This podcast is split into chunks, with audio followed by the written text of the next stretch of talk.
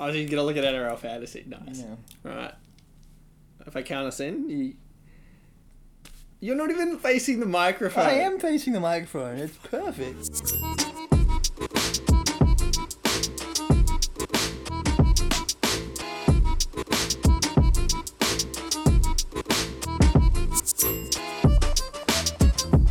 Here we are, another episode of Rear the Grid. As always, I'm Matt. With me is our Lawrence Stroll's favourite spokesperson, Jashan. Oh, well, you know, uh, yeah, Pink Panthers all the way. I'd, I'd rather be down the pub sipping uh, sipping suds with my buds, but I'm happy to be here, mate. Oh, you know what? Uh, what does he pay you? How much? How much a week we talking? Uh, nothing. I'm Nothing. You quite should- broke. Waiting for the money to come through in this podcast, actually. Oh, okay. See, I'm not sure whether I believe that, but I understand that, that is the line you have to toe. And as always, uh, conveyor of controversy. It's Spencer Hudson. Grazie, grazie. Forza Ferrari. Oh, this week we're hearing a review of absolutely nothing because there wasn't a Grand Prix. But don't you fear, we've got a bit of a season review. We're gonna take a look at the uh, how the drivers and teams have all got on in the F1 grid. Uh, someone doesn't think Sebastian Vettel's done very good. Shockingly, it's not me. I also take a bit of a look at how things have been going on in the land of F2 and who could be taking the step up to the main game next year. And we definitely don't acknowledge how I never lived up to that promise of a controversial driver selection for Red Bull next year. All that and a little bit more in this week's episode of the Grid.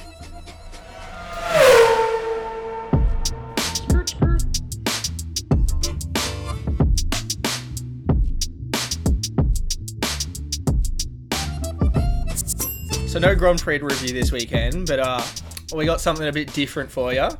Now, when we came up with this idea, it was, you know, there was a th- was uh, there's 13 scheduled Grand Prix, which would have meant this week's break was about roughly halfway through the season.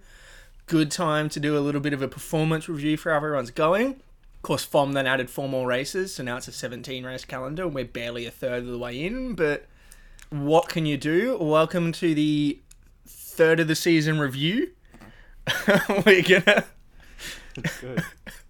we're gonna take a look at how all the drivers have been getting on, chuck out some grades, cause a bit of controversy, have a bit of a look at uh how the boys down in F two are going, and maybe, just maybe, cheeky bit of a look at Spa next year's. Well, I was more thinking the grid for next Oh, year, and yeah, obviously we'll have a bit of a chat about the upcoming weekend in Spa. I just wanted to pronounce Spa Francorchamps. Oh, mate, it was Yeah. very nice. It was very nice. Well, Jashan, we'll start with you. I believe you took a look at how the Williams lads have got on this season. Yeah, look, I'm So- not in. Um, I'm gonna jump in straight away because I, I'm a man on a mission today.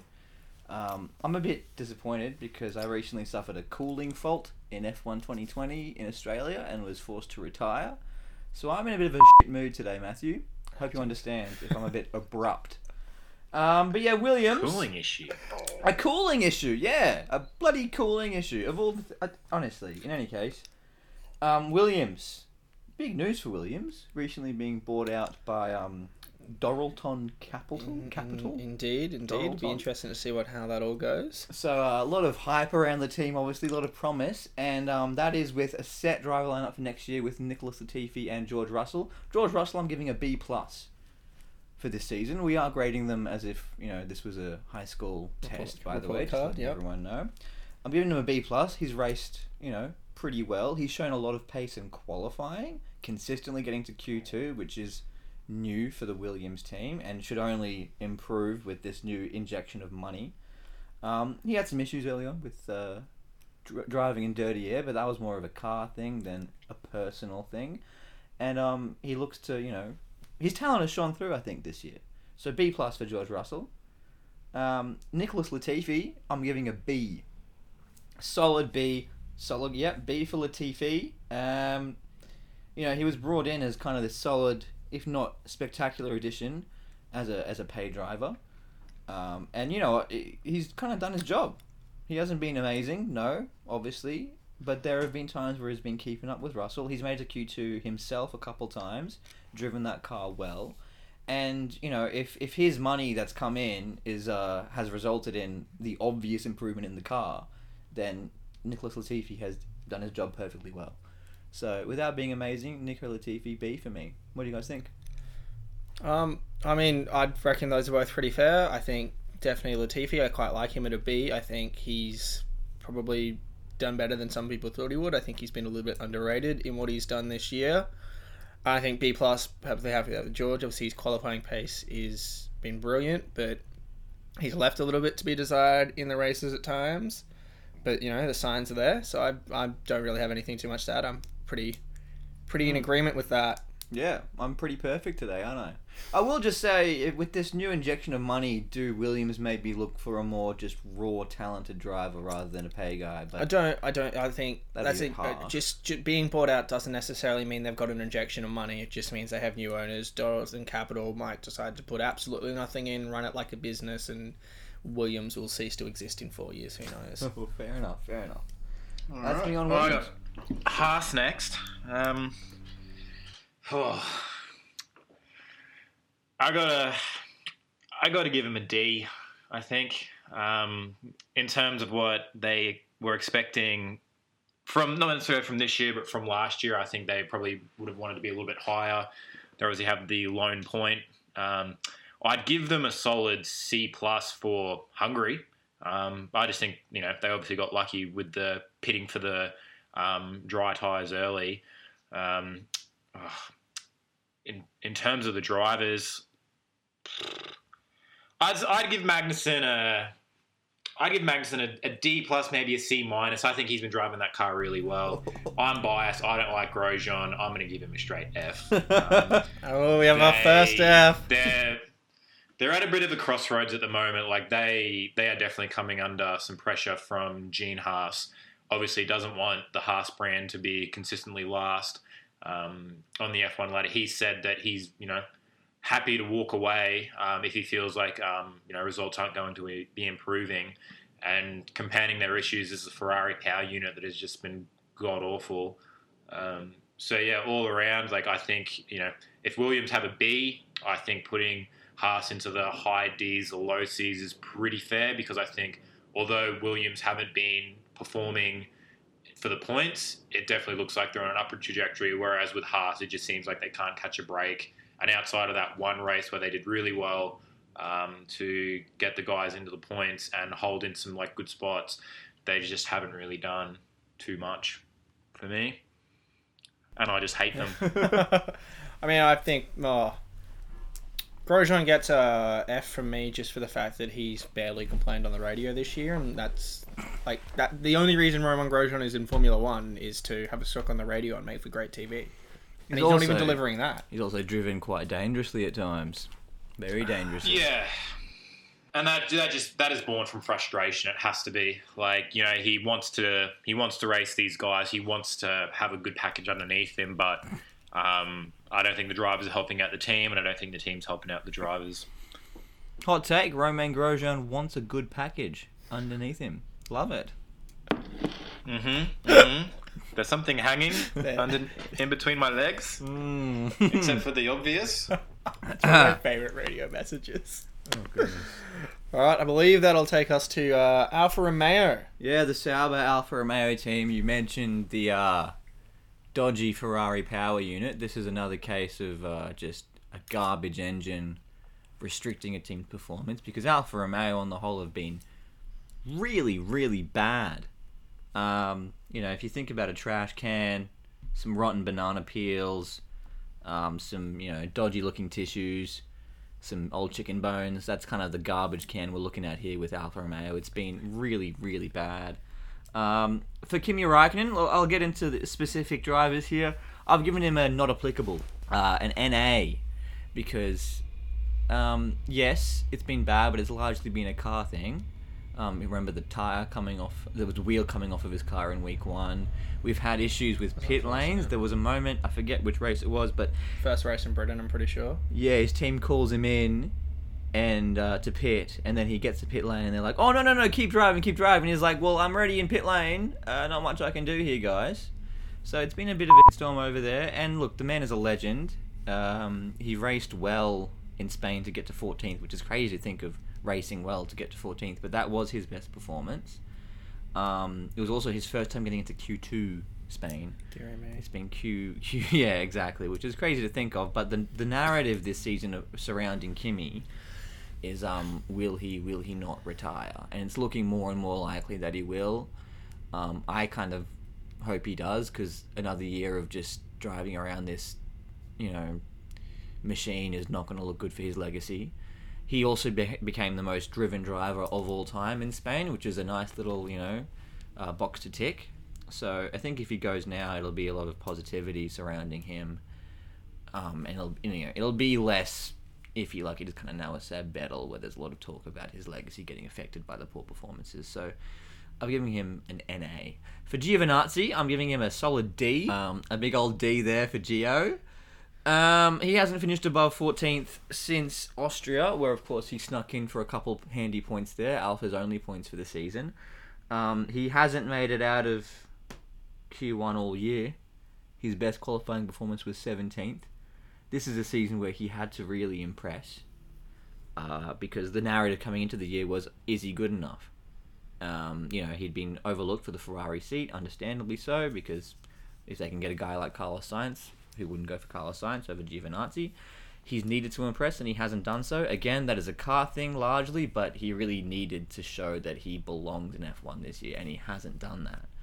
And you've got talented academy drivers that you'll be talking about later, guys like Mick Schumacher and Callum Ilott kind of beating door for that seat.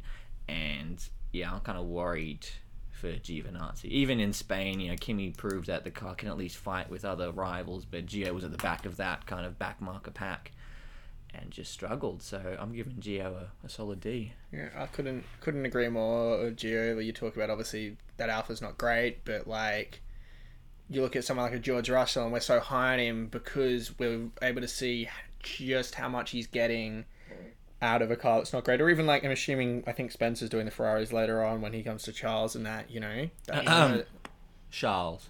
we know that Ferrari's not great, but Leclerc. Leclerc himself is maximizing it, and Gio's not Giovinazzi's just not.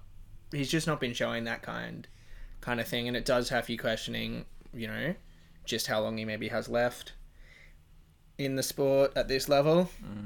Yeah. Whether you have any any input on Alfa Romeo, Spencer? No, I think um, yeah, Deshaun um, sort of hit it on the head. Yeah, like with Giovinazzi, it's um it's a little frustrating for him because if I'm not mistaken, he was a Ferrari Academy driver, um, Yeah. and I think obviously Yeah. with Charles. Um, that's what the Alfa seat was always Mm. for, was to have an academy driver come through, and um, you know, how like what like what would Giovinazzi have done if he was given the ha- the car that Leclerc had in 2018? Um, I don't think that he could even get to that point. point, and I think that if you put Leclerc into that car, I think he drives it a lot better. Like you can see that he doesn't like he's not pushing to be better. He sort of understands that he's got a crappy car, and that that affords him a little bit of wiggle room to drive like shit. Um, and then Kimi like just doesn't care. Like he's still getting paid. He's already done everything that you need to do. Um, so yeah, it, it's frustrating because you know you'd like to see those like back markers with a little bit more competition and actually being able to push. But yeah, Sauber's a historic team as well. It would be nice to see them further up the grid, but uh, 50 years in the sport. yeah, I think it was last year they made that uh, milestone. that I'm gonna give Real quick though, I think it's worth noting that there's been a lot of talk about Nico Hulkenberg perhaps going to Alfa Romeo, and he seems to be interested in that move. And I think it'd be kind of nice to see them kind of follow this formula of having one vet, Kimi, Nico, and then one kind of rookie, Gio, and then like an Isla or a or a mix. So I'm kind of interested to see how that pans out next year. I believe that brings us to Alpha Tauri, based on hmm. my not having looked at the constructor standings. So uh, Quality constructor quite- knowledge, bro. quite quite interested to see what you have to say here. What your uh, grading is for the lads over at the artist formerly known as Toro Rosso. um, this one was hard. I'm I'm gonna give the team as a whole. I'm gonna give them a a solid B plus. I think. Um,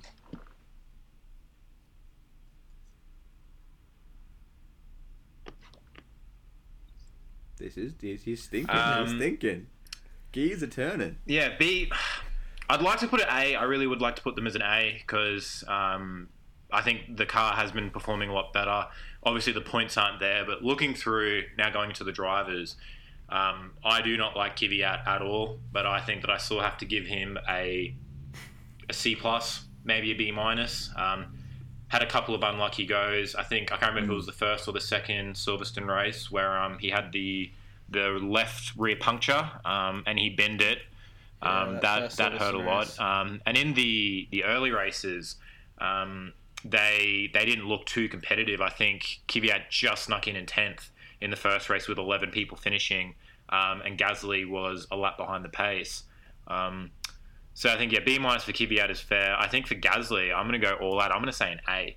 I think he's been driving the absolute wheels off that thing. Mm. Um, and it wasn't until I read an article last night um, about Hubert, um, with just how Gasly had to deal with in a short space of time, getting dropped from Red Bull, having one of his close friends pass away on the track, and then from there, obviously can't count last season's you know performances into this one, but um, in terms of where I thought that car was going to be and how well Gasly's doing, and pretty consistently, I think four races to two, he's outraced Kvyat. Um, and he's looked dangerous in qualifying. Like he has been a little Yep. unlucky a couple of times. He pushed out of Q3, but he's like there are a few times in Q2. There's about two minutes to go, and he will just bolt up the sixth place. Um, and I don't think they expected that car to be there. Um, Yeah. he looks good. Got a good haircut. Um, man, it's, it's an A for the Gaz man.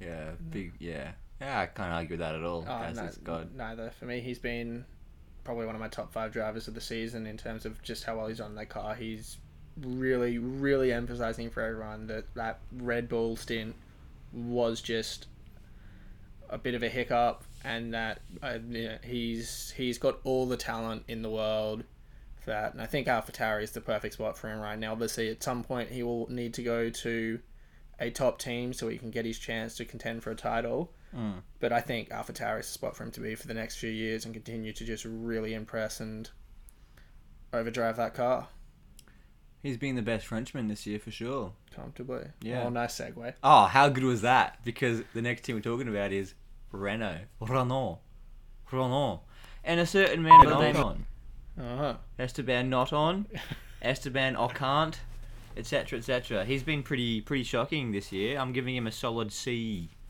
clean C. Um, Lenient. I don't think it, okay. He has had a couple of, um, you know, seventh, eighth. I think it was sixth in the first Silverstone Grand Prix when that was obviously Renault's peak. Yep. When Ricciardo went fourth, so he's had some, you know, impressive performances, but it's been overshadowed largely by some car unreliability in classic Renault fashion, but also some shocking teamwork, as we saw. I think it was in Hungary when he was just blocking Ricciardo. Was that Austria? That was that was Or Styria, that I should was- say. That was- yeah, that was Styria. I think it was Austria. Regardless, we no, all, it was, it was Styria. It we all yeah. remember what happened. He's you know defensively driving on Ricciardo, despite Ricciardo being the faster driver on the day. We had a ridiculous crash in Spain that had everyone you know kind of like, oh, well that's just a bit embarrassing, isn't it? So um, not a great look for Esteban, especially you know he's gonna he's gonna be Fernando Alonso's teammate next year, and Alonso takes no prisoners, so he's gonna need to impress if he's gonna keep that seat, I think. And um, so far he hasn't really done that. Uh, when it comes to his teammate Danny Ricciardo, the big Rickster, I'm giving I'm giving the Aussie a B for this season. Um, you know he's raced quite well uh, in at times, you know, like fourth in, in, in Silverstone there, and a couple other solid performances like sixth, etc., sixth, seventh, eighth. Um, but there have been a lot of obstacles for, for Ricciardo this year. Again, an unreliable car. You saw him fail out. I think it was in week one, Austria. Yeah. Um, in Spain, most recently, just a garbage strategy from his team with that one stop that just didn't work, and a, a strange lack of qualifying pace. Despite I think Ricciardo went fourth in FP two or something like that, and then went thirteenth in qualifying. So it's been a strange year for Renault. I think if I had to grade Renault as a team, it'd be like a C minus D plus for this Oh, year because they've just underwhelmed. Um, he, he's currently tenth on the standings with twenty points, which isn't uh, it's not miraculous, but you know, I'm not just grading the racing this year. I'm grading the uh, overall year for Ricciardo, and I think he can look forward to a, a, dec- a decision he's made to go to McLaren next season. That's a great decision, and you can find solace in that. I think Um, this could argue this has probably been Ricciardo's worst season of his career. Hmm. Even and, and both, both on the obviously the car performance isn't great, but even at personal level, he's already made two self-inflicted mistakes this season, crashing Yeah. in practice at Styria, spinning in the race at the 70th edition Grand Prix.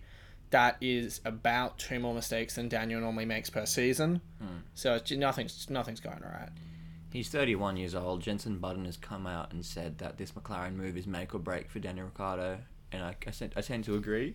As much as I love him, he needs to impress, and he hasn't, you know, obviously had a podium at Renault, and I know he loves, he'd, he'd love to compete again because he's a, you know, he's a hard competitor. So, um, yeah, B for for, for Ricciardo. I cannot argue with that.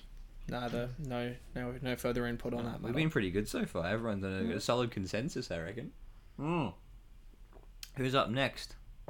Oh, I do believe it is Ferrari. yes. Ferrari, Ferrari, Ferrari. Um, it's an F for Ferrari. oh damn! Big fat F. Um, I f- I don't really know what more we can say about Ferrari that we haven't already said. Um, but if they if they fail putting the car together, they fail having a race strategy, they fail telling their drivers what to do, um, and then by default the entire team fails. Um, Sebastian Vettel, um, again, F. Ooh, Just ooh. looks an absolute shell of himself. Um, going back just a little earlier, how we're talking about with um, Giovinazzi, how you know he seems to be leaving um, tenths tenths in the car that probably he could be getting out of them, and Pierre Gasly seems to find tenths that shouldn't exist. Um, that's what I think is happening with Vettel and Leclerc at the moment. Um, Vettel just constantly seems to be underperforming, and while um, Charles is also in the same terrible car, he's at least been able to get onto the podium twice. Um, and obviously, with a DNF in Spain and in Styria, um, and he just missed out of the top 10 in Hungary. Um, he's got a second, a third, and a fourth since then. Um, I would give that a, you know, in, in terms of effort, I almost want to give it an A, but in terms of where they expected them to be, I would say that's probably a C plus B minus for Leclerc. He's, what is he at the moment in the Drivers' Championship? Um, fourth. Ah, ah, B. I'll, I'll give yeah, Charles a B. I, I you, yeah, you F for cannot Ferrari. have Charles in the C's. F for Sebastian. Um, the the yeah, it's hard because like he does, he has had the car. Like it's almost one of those ones where I could have gone NA, um, for Ferrari, but I thought like I just wanted to be a little bit, you know, bit bit bit of controversy for you. um, but yeah, I think if Ferrari expected themselves to be, um, what are they on? On sixty one points after six races and behind Racing Point, McLaren, and Red Bull. Um, I think they'd say that was a bad nightmare. Okay, I think I agree with the grading of Ferrari itself as a team, Yeah. but the individual drivers, like, if it weren't for the drivers, Ferrari would be seventh or eighth in the constructors. I'm I'm completely with Jashan. I think Charles a B for Charles Charles. I think fair because if you look at, I mean, Hungary really wasn't his fault. They gave him a crap strategy, and that's his inexperience. He didn't know to say no to that. Spain was no fault of his own. You take the other three races, second, third, and fourth. That's already considering how crap that car is. That's like an A plus. But I'm happy to say, you know, Styria was a million percent his fault, and I think that brings him crashing back quite a bit because that was really, really made a really awful weekend for them. So I think B is fair for him, but I mean I could tell Jashan's thinking this as well. But I I've, I'm incensed, Matthew. I'm I've, incensed. I've been very harsh on Sebastian Vettel this year. I don't think he's an F, like a C minus. Maybe even you could say a D plus, sure, but he doesn't get a straight up fail. Like he's had his moments. He was class in Hungary, and he was even more class in Spain. He had to overcome some serious obstacles put in front of him by his own team to you know have some solid results, at least passable. Oh, oh. Look, Spence, mate. I know you're the conveyor of controversy, but that is hard. I thought you liked Vettel. I, thought you were a Vettel stan. I do like Vettel. I like him a lot, but it's just I again, if, if he after six races was to be told that he would have 16 points and be behind Daniel Ricciardo and tied with Esteban not on in the drivers' championship, he'd give himself an F. Yeah, but if he was fair then if he was then told that he was driving a glorified Alfa Romeo, he'd probably bump himself back up. So You- it, it does suck, like with the car that he's been given. But like what I've what I've got to look at is what is what is his teammate doing with the exact same piece of machinery, and right now that teammate has triple the points he has. So that's just what played into my. F. Like I think it can change. Like if we do it in the like after two thirds of the season, it might go up. Um, but it just seems like Vettel's lost that fire in his belly um, this year, very similar to Raikkonen at um, Alfa Romeo. Interesting, interesting, Matthew. Interesting. it's the man he wants at Racing Point, apparently. A- Aston Martin, yeah, no, no. I mean, well, it, Spencer's argument is that that move will rekindle that fire in his belly and make him kind of more competitive. But we'll see, we'll see. Do you have a segue lined up for me, Matt? I don't, but let's just talk about everyone's favorite team on the grid, McLaren. Racing Point. Oh, McLaren. Um, yes, okay. The Brits, uh, as a team, clean A. They've been good. Nothing but positivity surrounding this team. A steady upward trajectory, consistency. Unlike their competitors, they've been consistently in the points every single week. Um, in terms of the individual drivers, oh, by the way, when they get that Mercedes power unit in, that is going to be a scary car. If they can get it in, If they can fit that, it into yeah, a chassis, but yeah, that's going to be very exciting. Catch him Oh, going hot full damn, GP. takes. You Oh, heard it here first. Lando Lan- Norris, 2021 world champion. Lando Norris, I'm giving an A minus. I like that. Um, You know, uh, explosive start to the year. Obviously, with that podium, seven. scenario seven, overtakes for fun, uh, final lap beast.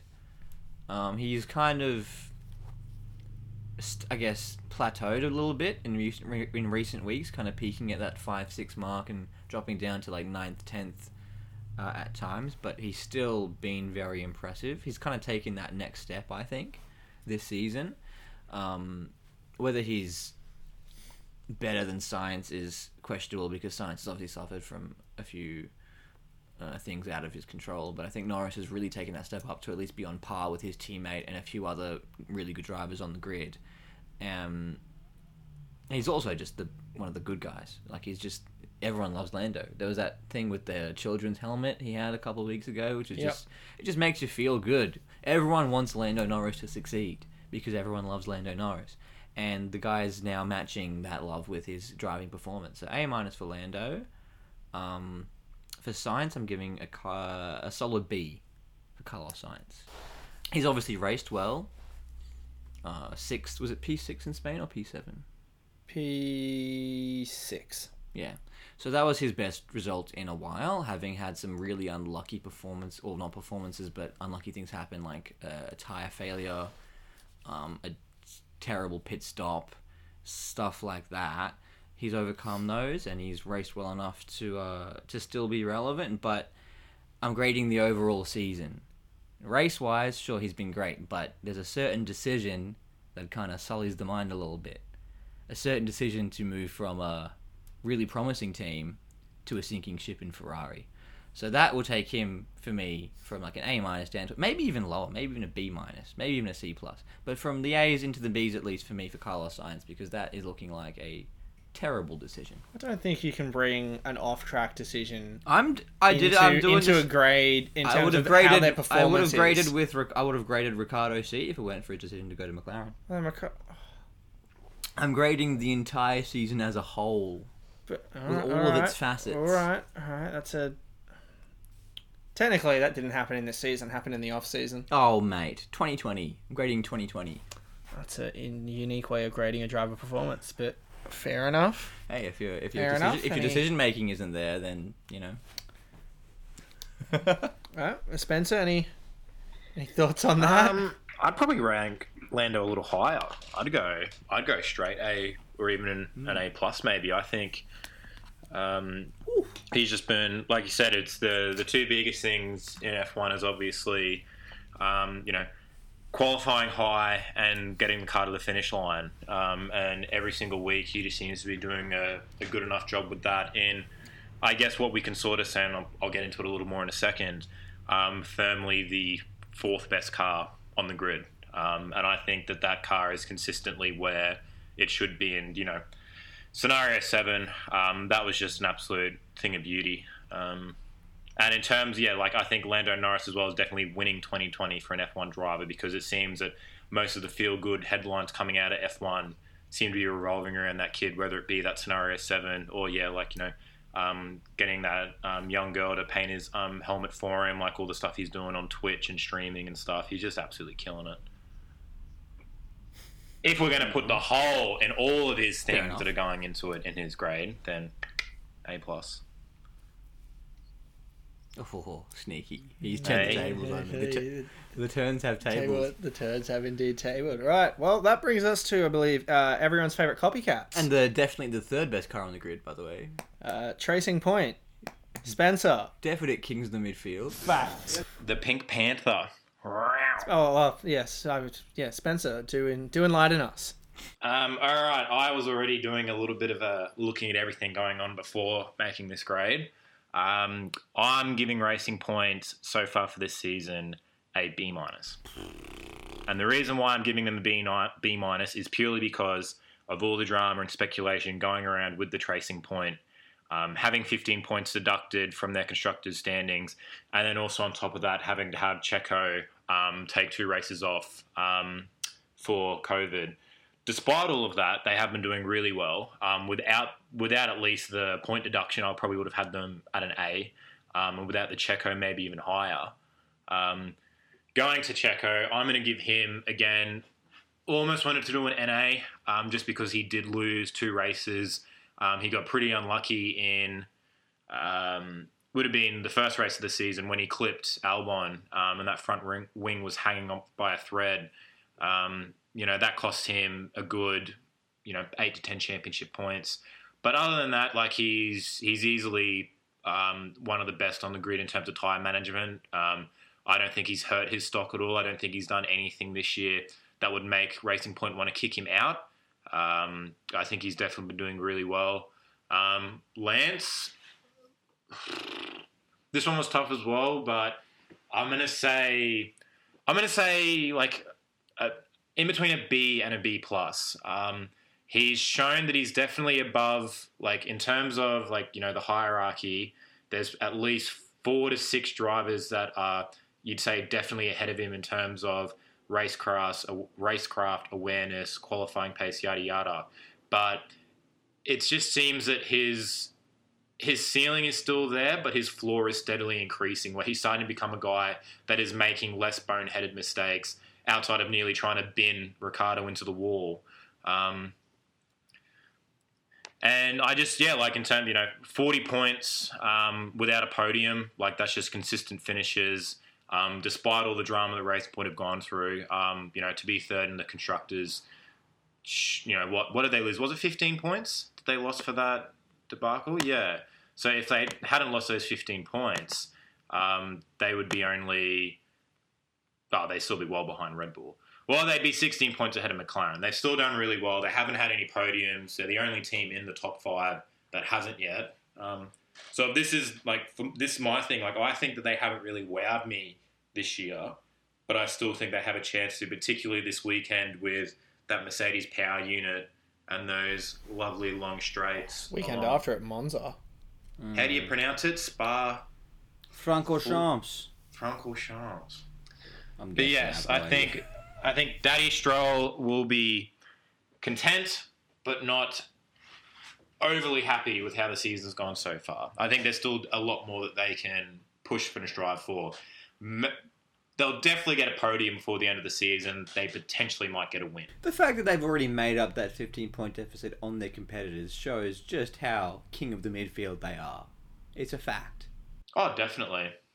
Oh, and that's it. Without without the 15 points, like I said, they'd be an A. But I can't I can't take that out of the equation. Um, and it if you know the if the review had found nothing, it's still an A. But they were doing something, and in terms of like in like the PR and like all the stuffing around that comes with that, a team doesn't want those sorts of things hanging over their heads. Like look at Ferrari; they went from what was it, three or four wins in a row at the end of last year to that massive investigation, and now all of a sudden their engine, which was much better than everybody else, is now Garbage. not so much better than everyone else.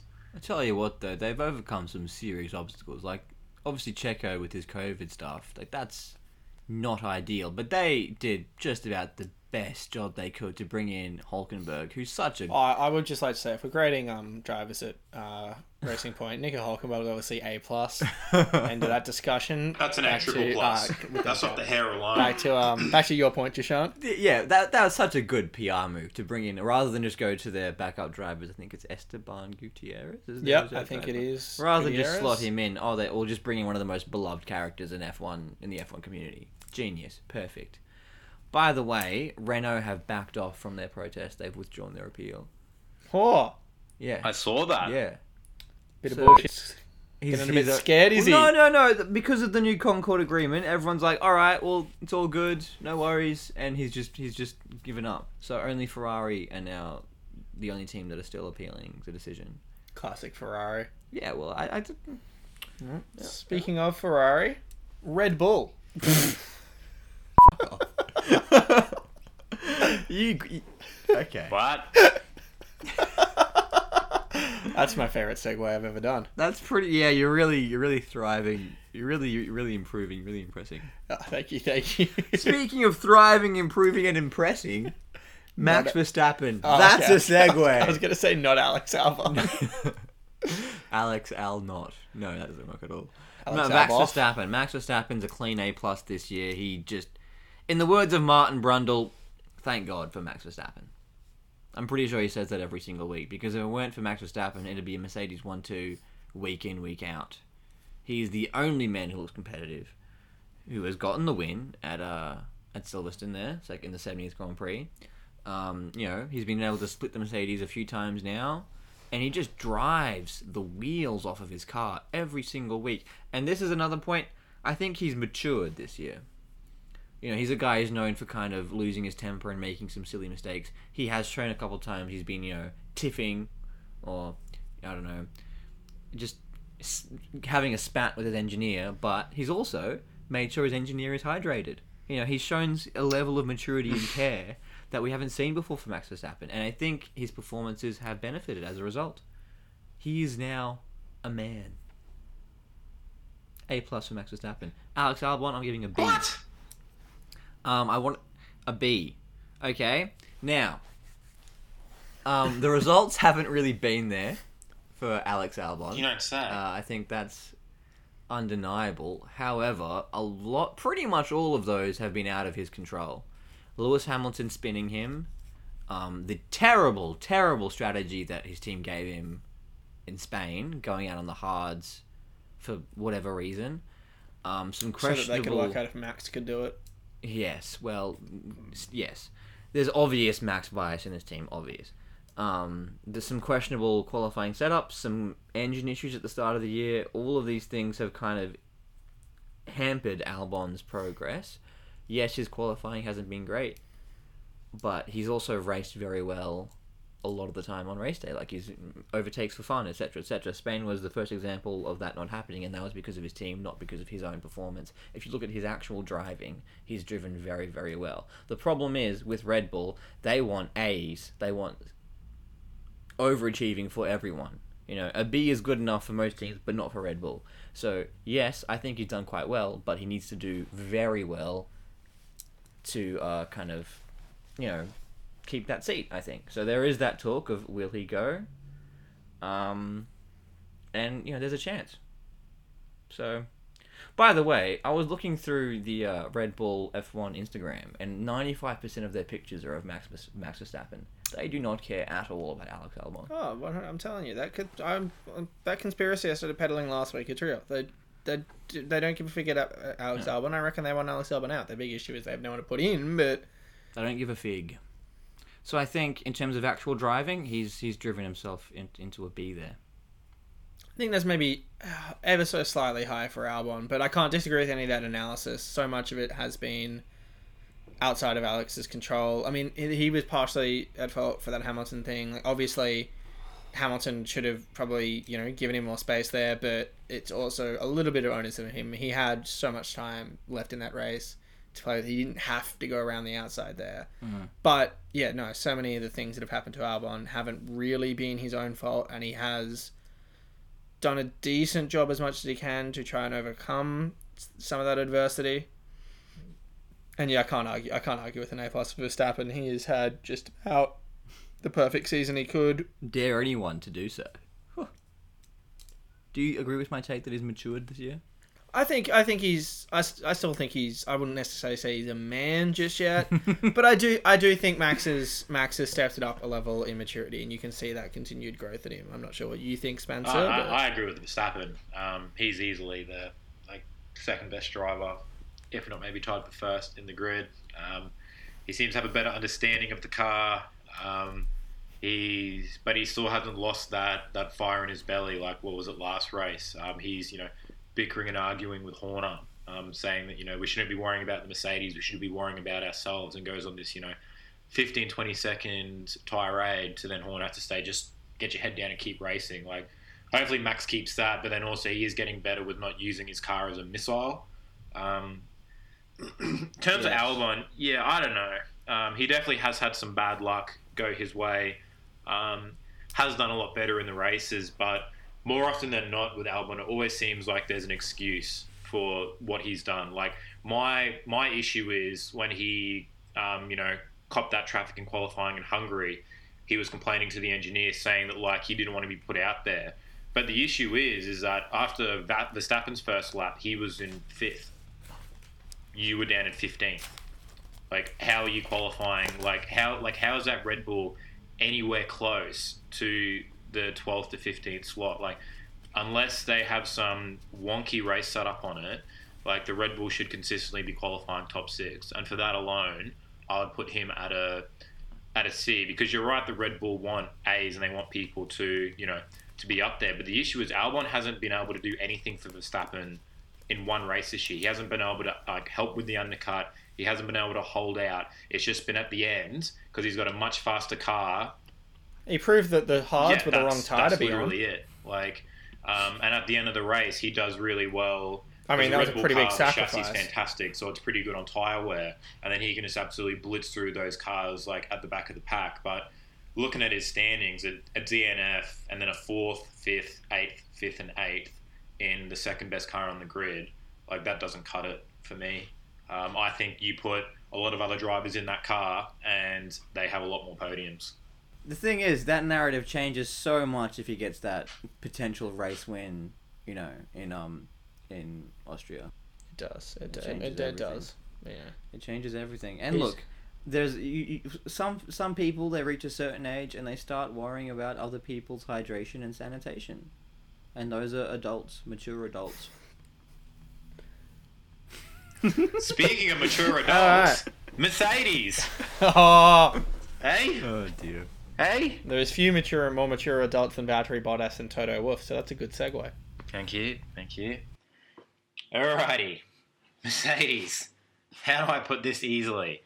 Um, A. Yep. I don't know. I Would don't know. That's A plus?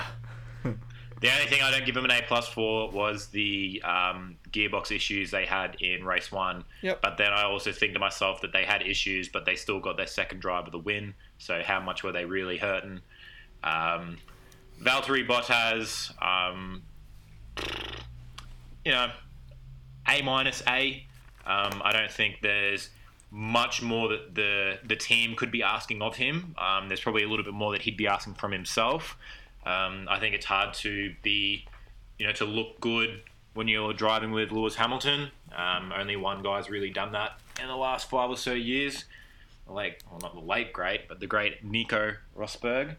Um, Yeah, Bottas is, you know, just one of the the smartest, um, best team drivers on the grid. He, um, you know, he cops a little bit of flack for not, you know, fully sending it or you know aggressively defending or going for overtakes, but he knows that his job is to just make sure that Mercedes keep on racking up the points. Um, and he knows that if you know something happens in the race, that he's always got a chance for a win, like he showed in Austria. Um, Hamilton obviously had some dramas and like got a grid penalty in qualifying, and then the um, time penalty in the race. Um, since then, I think it's been Hamilton. What's Hamilton four? Four of the last five. Hamilton won with Verstappen getting one Yep. in um, the seventieth anniversary. Yep. Uh huh. Um, Perfect.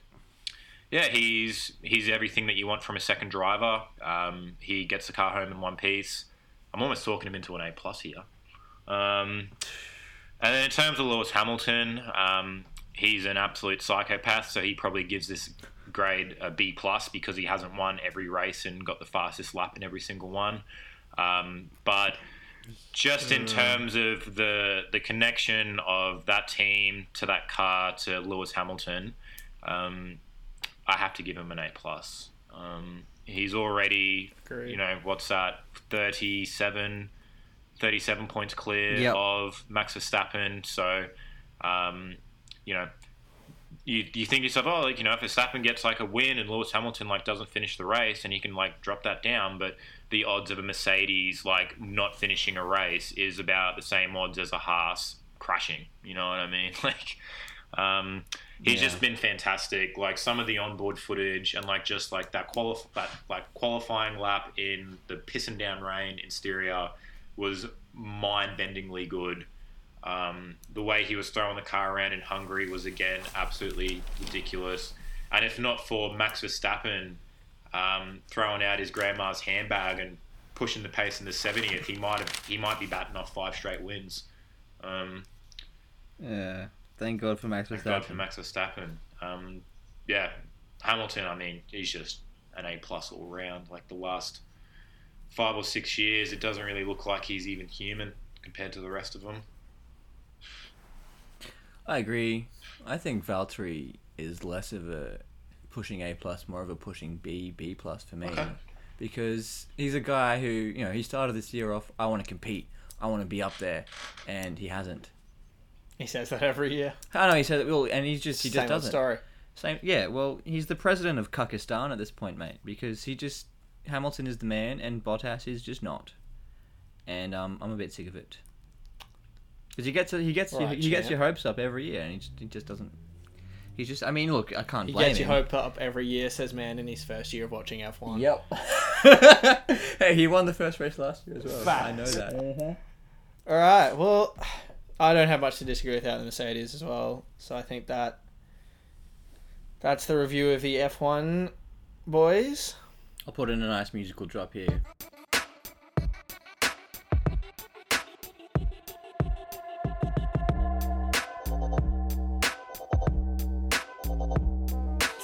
You came, came like a torpedo. Bro, it's racing. Now, I've been waiting to do this all season because I mean it's pretty. I feel it's been you know alluded to a few times out the show, but I'm definitely an F2 fan at the moment. That's been I'm obviously I'm I'm loving that I'm back into F1 this year, and it's good. And apart from Spain, I've been able to take at least something in terms of interest in every single race so far. But F2 is definitely been just I've first year I've really got watched it, fallen in love. So I'll give. I'll try to be brief here because I could bang on about this for hours and hours upon end, but we don't have hours and hours. So apart from the uh, real big boys up the top, who I think, Thank God George Russell isn't in fucking F2 anymore. oh mate, you think I love George Russell? Just you wait. Oh, I've got names that exceed George Russell. eight-parter. But um, apart from the real top guys, who I think are really strong chances of being on the grid next season, or you know, important talking stories, I'll be fairly brief. So I've sort of broken this down a bit. Obviously, you got a lot of different academy drivers in F two. They're associated. You got guys from Ferrari, Honda, Renault, uh, Red Bull, and oh, there's no Mercedes guys in the current one. I think that's that seems like that'll be all the That's academies. correct. Yep. Yep, and then they've got a couple of independents as well who I think have shown pretty good. So right off the bat, three guys I think you know they're there. Also, you got the Red Bull Academy as well. So Honda and Red Bull sort of overlap. Three guys who I think you know have been much for muches. Giuliano Alesi, uh, son of Jean Alesi, of course.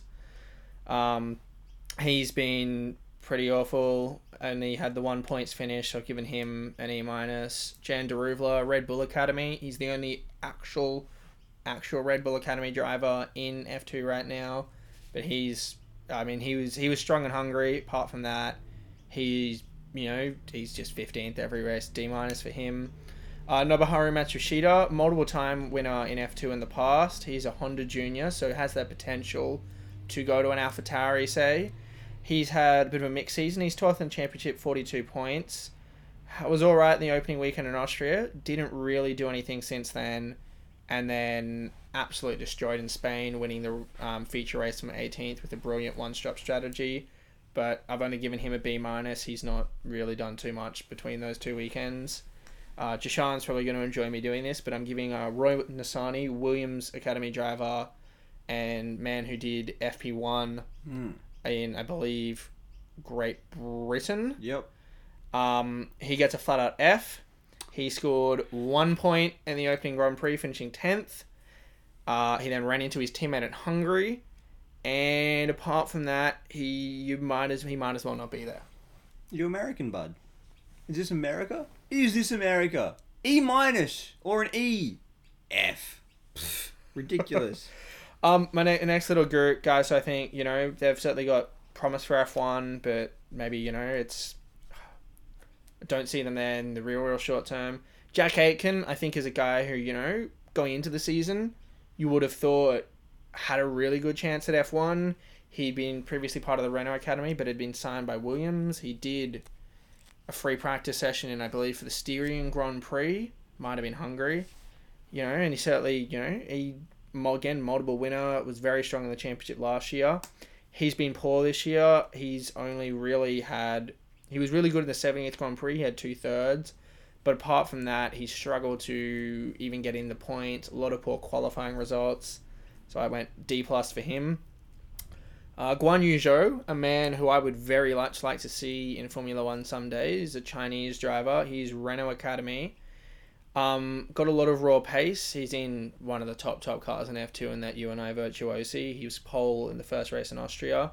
Had a bit of mixed fortune. He was looking like winning that first race in Austria before an engine failure took him out. And the way it goes in F2 with two races the weekend, if you have something go horribly wrong in the feature race, you're probably not going to score points in the sprint race either because you're now starting down the back.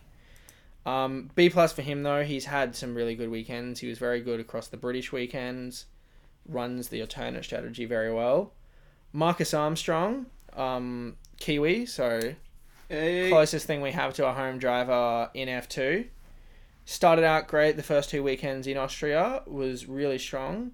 Has not scored a point since then, I don't believe. Hungary through no fault of his own, got caught up in his teammates' incident, and that put him at the back. But he, for someone who was second in F3 last year, and I had a lot of hope for start of the season, he's been poor. Is he a Ferrari So, Academy guy? Ferrari Academy. Okay. So C minus, C minus for Armstrong. Being disappointed with him. From here we get to the guys. So I think this has been the definite good stuff. Two of the independents, Nikita Mazepin, Felipe Drugovich. Seventh and eighth in the championship, seventy-five points for Mazepin, sixty-seven for Drugovich. Mazepin was in F two last year with the um, premier powerhouse of ART. Really struggled, could not find his footing at all had got off to slow start this season. Didn't really do anything in the Austrian rounds, but ever since Hungary, when he drove from I think it was about P fourteen on the grid to uh, P sixteen on the grid to P two, running the alternate strategy in the hard tire, carving through that field at the end on a softer compound. He has been brilliant. Took a win in Britain. Has been in the points every single race since the Hungarian since the start of the Hungarian Grand Prix. Um, he'll have a hard time, I think, getting to F1 simply because he's not an academy guy, and I'm not sure exactly how much he brings in in the way of sponsors, but I am super, super impressed with him in talent, and he's very masterful at I think tire wear. Perhaps a Which reserve be- driver or something like that. I would li- I would like to see him get picked up as a reserve driver for someone next season, be given some chances in FP1. Drugovich for me, this is probably my boldest grade because Drugovich has only scored points in a handful of races. He's obviously way down at eighth in the championship. Very very hot and cold. He's had a couple of wins which have been impressive. He's also had plenty of races where he weekends where he's failed to score a single point. I have given him an A though, which is my second best grade of anyone in the field this season. Oh, and that is because this is a man who last year in F3 scored one point finish. I think he only scored like two points in the F3 season last year. He was a relative, also ran in that series, showed absolutely nothing, and rocked up to F2 this year and instant in a car that also hadn't been super, super flash. MP is just not a tremendous team. And he's shown pace right from the word go. Qualified second in Austria, had a win there, had a win in Spain the most recent weekend, had a pole in Great Britain. So I think you know he's very very raw, and that he reminds me. I'm not sure. I'm not sure, but like he's an unfinished product. But if he can refine that over the next couple of years, I think he could definitely be Brazil's next F1 driver. And then we have my boy Christian Lundgaard, who um Spencer, if you think I love George Russell, just you wait until Christian Lundgaard gets into Formula One, and he's the only thing I talk about every weekend. He he's been good. I think he has been the second most consistent driver in the championship so far. He sits third on 87 points. I've graded him as an A minus because of that. He was very dominant in the Austrian rounds. He had a worse finish of sixth in the Styrian Grand Prix. Also picked up a win in the sprint race. He was his only real bad weekend. Well, he was terrible in Hungary, but that was through no fault of his own. He got taken out by another driver, and once you go in the feature race, that's your weekend gone. He was very, very poor in Spain, though. He struggled in qualifying, and had no pace in either race. But on the whole, I think he's been pretty ultra consistent. We then get to, I think, the five guys who I think either have a real chance of being on the grid next year. And I think these are the five guys who Jashan might have a little bit of him say on as well. from we'll see how that. we go. But, um, we'll see how we go. or just I think have a lot of name value behind them. So first we've got Yuki Tsunoda. He's a Honda Junior, so obviously he's got a chance to be there. He's got Red Bull backing in F2 this year. I think he's the guy out of anyone if they choose to change their driver lineups. I think he's the one who makes the most sense to make a move to say an AlphaTauri. He's fourth in the standings. I've given him a solid B. He was unlucky in those sort of opening Austria weekends. He qualified pole for the Styrian and then had a radio issue, which meant he pitted. He didn't know he needed to come into pit, and that saw him drop back to P2 on the end, and then got a mechanical from a point spot in the sprint race. He's been a bit hot and cold at times. He's had some weekends where he's failed to score a single point, but when he's on, he's on. He's very impressive. Yeah, And, that, and that's the thing, you know, with obviously Kvyat's not showing a lot in that second AlphaTauri seat right now, so I think there is a decent chance. Fiat's that been now- solid. I think the big the big thing for Tsunoda is, if I got my maths right, he does have to hang on to that top four finish to have enough super license points. Obviously, if he fails to get that, he cannot be in F1. So I think out of everyone, the stakes are probably the highest for Tsunoda because he's on that fringe of whether or not he can obtain the super license. Yep. Next up is um, uh, probably one of the most talented names to be around in the junior ranks over the last few years. Dan Ticktum, former Red Bull junior. Oh, you think he's a chance of getting into the uh, the grid next year? Oh, it's not so much these that well, no, because I don't. He's got You're mad. he's got almost no hope of getting a super license because he's Okay. he's too far off it. But I think he's he's one of the biggest names there because of everything that's happened in his career. Former Red Bull junior. He's had the incidents. Obviously, he's got a known temper, intentionally taking out competitors. That saw him lose his drive as a Red Bull junior. He's now a Williams Academy driver.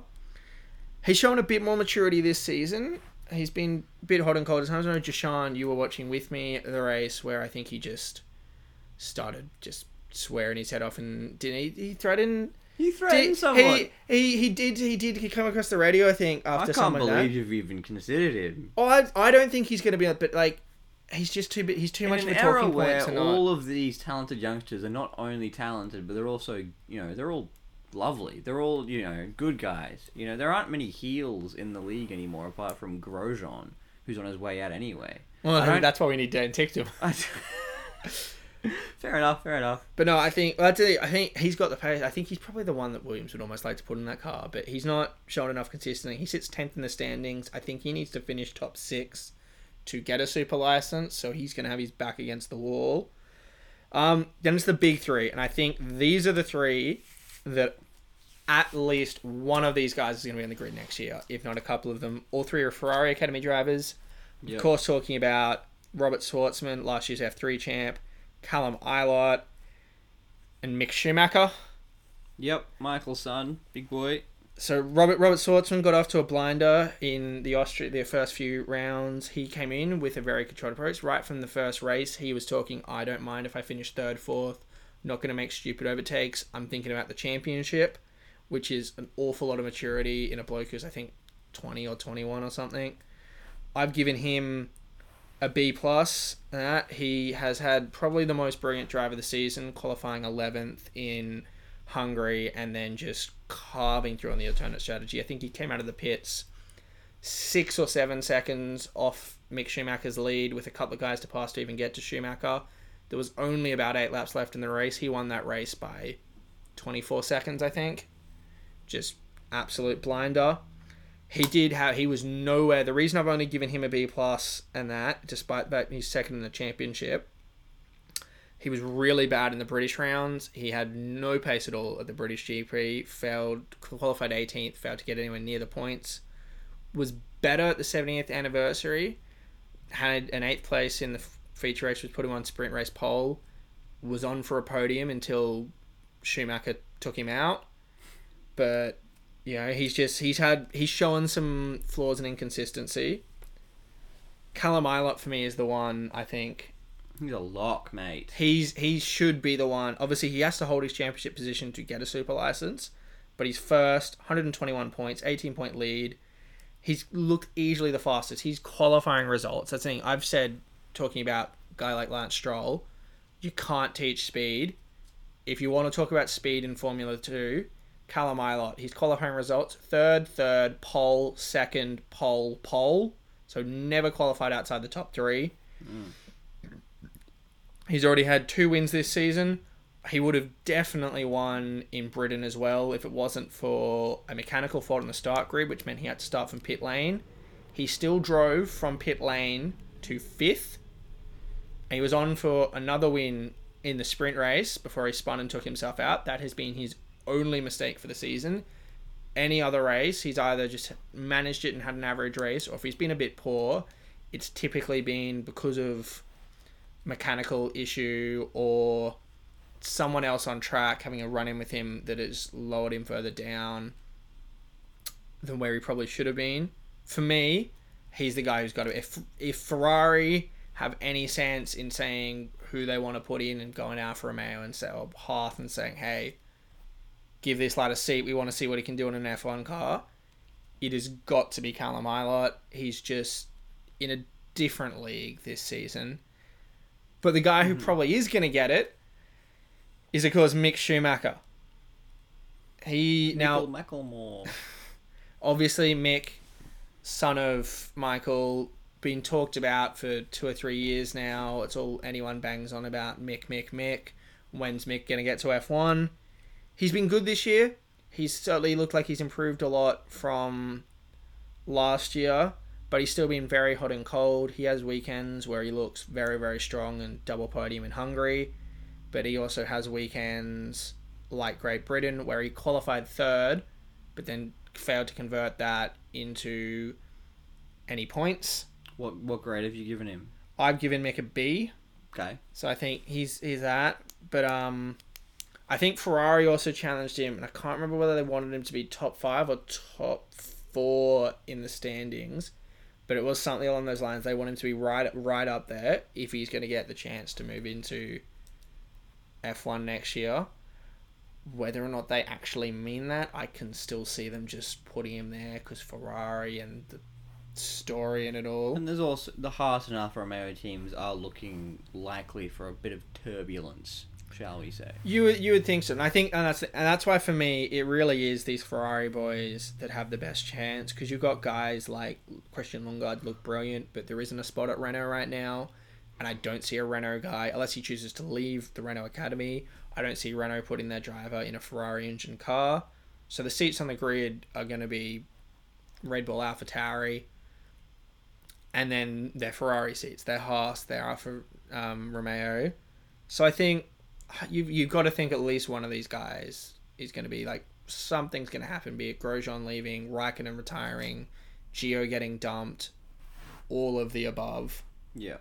And yeah, so for me, it's down to those three. I think it should be Ilott, and then if there's a second seat, I really do think it would be should be Shwartzman. But I kind of feel I wouldn't be surprised if we see Mick Schumacher in Formula One next year.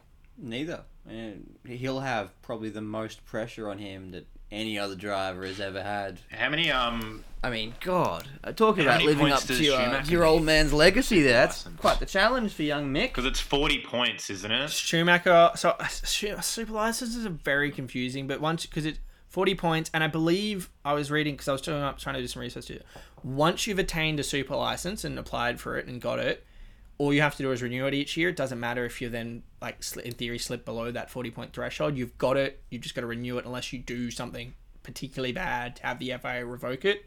And Schumacher has in the past, I believe, had the requisite points, and so I believe he has a super license. Okay. Because if not, he's going to struggle to. I think he needs to finish top four in the championship to be able to get one. But I believe he already has one. Okay. He. I think he has points that are no longer over because they're from I think 2016, but he has passed that 40 point threshold recently in the past. So I believe Schumacher already has one. So does Shwartzman. Ilott just needs to finish top four on the championship, and considering he is 30 points up on fourth, he's looking pretty pretty hot for that. Pretty hot, pretty spicy. Now, obviously, that brings us to looking ahead to the Belgium Grand Prix this weekend. And obviously, having just spoken about F2 for a bit, I think the place we've got to start and would be remiss if we didn't. Obviously, it's going to be an emotional weekend, I think, in the paddock this, this weekend for F1 and F2. One year on from the death of Antoine Hubert. I think that exact one year anniversary is um, I think it's Monday, but uh, so yeah, by almost one year to the day since is him, uh, Hubert and Juan Manuel Correa's awful, awful crash. I know I've already seen a lot of the drivers have obviously spoken about it, been asked about it in the uh, Thursday afternoon press conference. F um, FOM and F1 have announced that um, all the cars in F1, F2, F3 will be running a special tribute decal to him With um the number 19. number 19, which has permanently been retired from F2. Uh, there'll be minute silence before the F2 feature race and also the F1 race. Um, and also, um, I discovered this this morning. Juan Manuel Correa is going to be in and around the F2 paddock this season. It's the first time he'll be back in an F2 paddock since the crash as he continues Yeah. his recovery. I saw a picture this morning, sorry, of him No, laying flowers at the crash site. Yep, so did I. Yeah, so it'll be it's gonna be I think it's really good to see him back. He's one for me, and that's the thing. He continues his recovery. Hopefully, he can possibly be at a spot physically where he can try getting back in a car for next year because he was he was someone who was really shiny. He'd won I think a race or two last year, and I think from memory, obviously not having raced from Belgium onwards, he was still top six in the championship, despite missing half a season. Mm-hmm. Um, so yeah, that's going to be it'll be emotional weekend. I know you have a thing we've already seen. We've seen Charles talking a lot about it. Pierre, it's going to be a big weekend for them. It was obvious that last year it hit those two probably harder than anyone else. Probably obviously, you know, as well. could be a good weekend. Rain is Knowing forecast. All all the the French French guys came up together. They all forecast. raced in the junior so categories could, together. Um, things up. What are we? What are we sort of looking for from the Grand Prix this weekend, boys? I'll let you go first, Spence. Um, I'm looking for Racing Point to to show us what they got. Yep.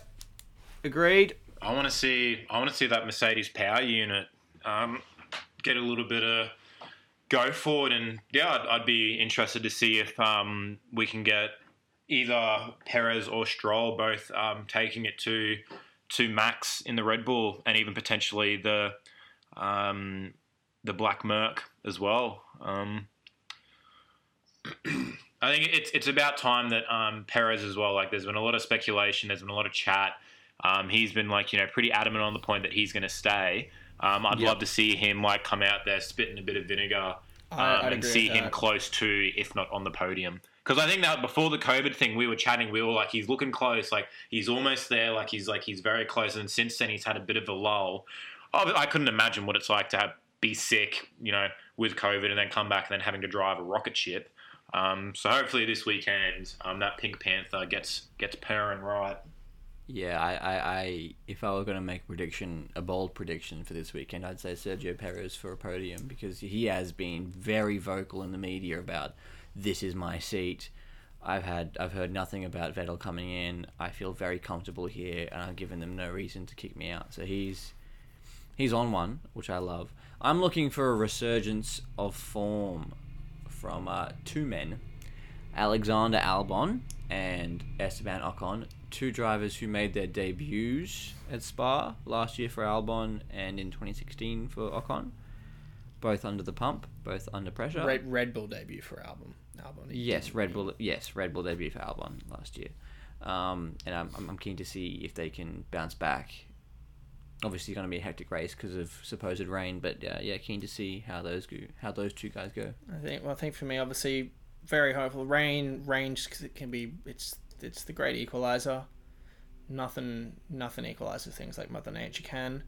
I mean, I'm gonna I'm gonna go bold with predictions as well. I'm not gonna predict who's gonna win. I mean, probably Lewis, but I'm gonna I'm gonna predict with my heart a little bit for some things I think might happen. I'm gonna back Charles for his third podium of the season. I like it. I like Charles, Charles. and that's coming. And then in the same vein of where I'm coming from with that, I'm gonna hmm. take Pierre Gasly to come top five.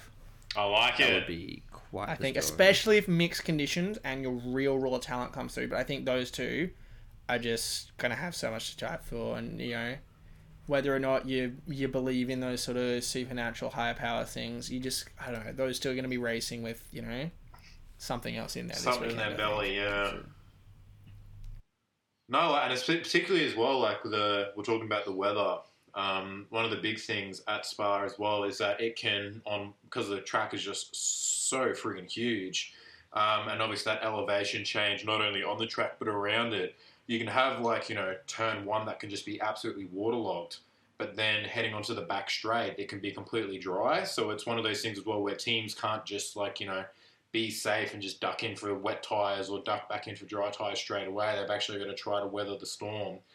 Um, and F1 on their Instagram have been showing that highlight, hey, um, of Raikkonen and Hamilton trying to wrestle those cars at the end of might have been 2008, where um, Raikkonen nearly goes off twice and then bins it two corners later.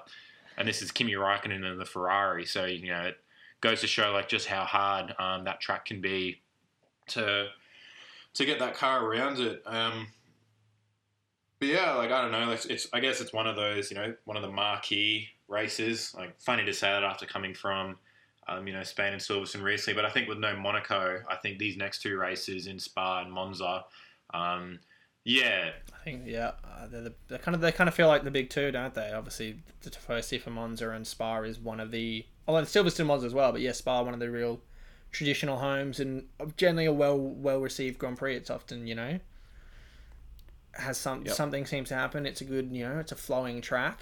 It's been a decade since it last rained at Spa. And by the way, it's been two years since Mercedes won here. It's Oh. been two wins in a row for Ferrari, I do believe. So maybe Charles can make it three. Maybe maybe. hmm There's, there's, there's, and there, there's always something in the air for like these types of races. Like, obviously, I think you know, last year sort of came around that time where Ferrari might have had some FIA officials knocking on their door and engine, um, but that's neither here nor there. But yeah, with the way the the season's been going, like it's like it seemed almost like too scripted. I guess so far, like the F1, even in the most boring of seasons, there's always like a couple of curveballs here and there, and it's really just been, you know, what Mercedes in five races, Red Bull for one. Um, something exciting's got to happen this weekend. Like, yeah, I'd love it to be um, Charles or Charles to get a um, podium slash win, um, or Pierre to do well. But I don't know. Like, people seem to sleep on Lance Stroll. Oh, He's here come around. He's Here come around to the Pink Panthers, boys. I don't know. I rewatched that race not too long ago at um, Baku, where he got that Williams into third place, and um, It's a. It's going to be the race where, like, you know, there's got to be some early drama. Like, one or two of the front runners are either going to, like, you know, have to cop a penalty or maybe bin it. But if one of those Mercedes goes down, it's it's open season for the from Red Bull all the way down through to. I mean, We haven't even spoken about McLaren either. Like, this could be the race that Sainz finally decides to pull his finger out um, and show Ferrari what they've got. Um, I'm excited. Like this is like the proper because I haven't watched a Spa race live in years either, Neither, so I'm neither. like This will proper be- hyped up Gonna be a for this one weekend. for sure. Let me I'll chuck us You gather your thoughts, bud. Alright, so oh. that's Who we got winning though? What are our tips? Realistically, I'm Hamilton. gonna do this every week. All right, go with your head and your heart. Two Okay, picks. There you go. head Bottas, heart Charles. Bottas is nowhere, mate. Head Hamilton, heart Albon. Ooh, Albon. Uh, yeah, head. I'll have to go with Hamilton. I think. Um, for my heart, um, I will shed a tear if if Seb can get a win. I just want him to say. I just want him to say grazie, grazie, just one more time, just one more time. I want him to do that little dance, the little fucking Egyptian dance. I want him to do that in, in, in, in Tuscany though, because he won't do it at Monza, but Tuscany is at least in Italy. That'll be just a massive just fuck Uh, you. having having now looked at that, I'm going to change my head back to Hamilton because he just goes better in the wet than Bottas. But 74% chance of rain on Sunday Big, in Really? Spa. Yep, Ooh. big. And that's But that- right but ar- that's- then, like, does that's right around you does know the 2 rain p.m. help Max? Well, Mac, Mac, rain helps Hamilton. Rain helps Max. I think rain helps anyone with a lot of natural talent. Doesn't help Vettel. He seems to he beefs up when the conditions change. Um, I mean, Charles Charles ran into a wall the last time it rained. So did Sebast- um, So did Lewis. so Ah. um, Pierre Gasly to win, and that is another episode of Really Grid. Ah, very good, very good.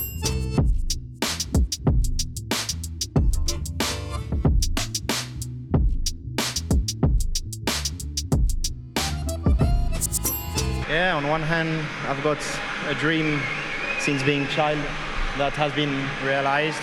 On the other hand, it has been a, a very difficult weekend since yesterday. We have lost a, a friend, first of all, but uh, yeah, it, it's very difficult in these conditions, in these situations.